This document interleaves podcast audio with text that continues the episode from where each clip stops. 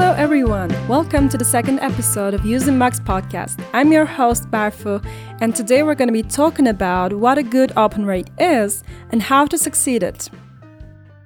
One of the most important aspects of email marketing is its ability to provide you with analyzed reports and insights that lets you track the success of your email marketing campaigns. You can see them at the inbox panel under two tabs, which are campaigns and action and web forms. With a strict track of the reports and continuous updates on your campaigns accordingly, you can find the methods that works best for you and your email marketing success increases perceptibly. You can see that improve at your return on investment as well. To make use of these tools successfully, it's important to know what they mean and have a grasp of the analysis. Open rates, a primary parameter, provides you with one of the most important insights, and on top of that, if this rate is high, it will not only affect your current campaign's success, but also the future ones.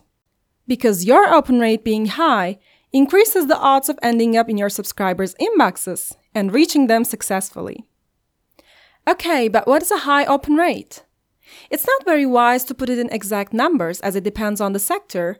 However, it's generally between 15 to 25%.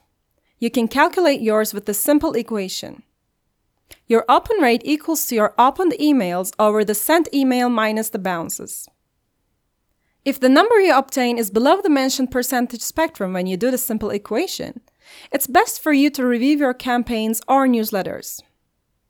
The factors that affect open rates are, of course, those that your subscribers see first about your email, which are sender's name and subject line.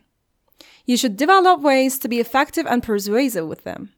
This will change from one company to another, so do not be afraid of trying different ways and find out the best for you.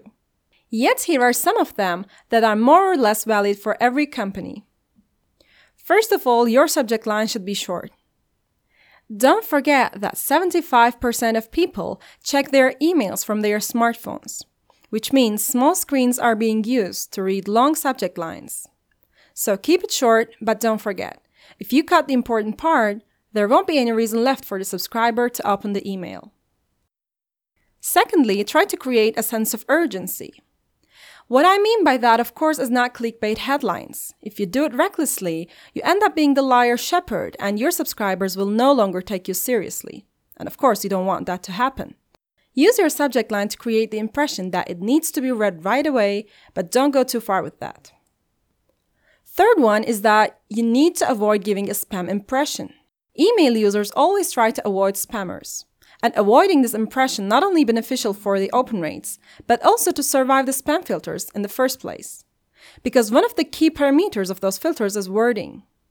So avoid using capital letters or aggressive sales sentences like buy now, don't miss this. Another tip to increase your open rates is personalization. People are keen to open emails that feel like it's special to them. You can create this by putting subscriber's name in the subject line or sending special day emails like birthdays. Especially when you think of the number of newsletters that your subscriber receives in a day, making them feel special will create a significant change and make them want to open the next email as well. So, this is it for today. We've talked about what a good open rate is and how to obtain it. Hope this was enjoyable and beneficial at the same time. Don't forget to share it with your colleagues and stay tuned for more. Till next time. Bye.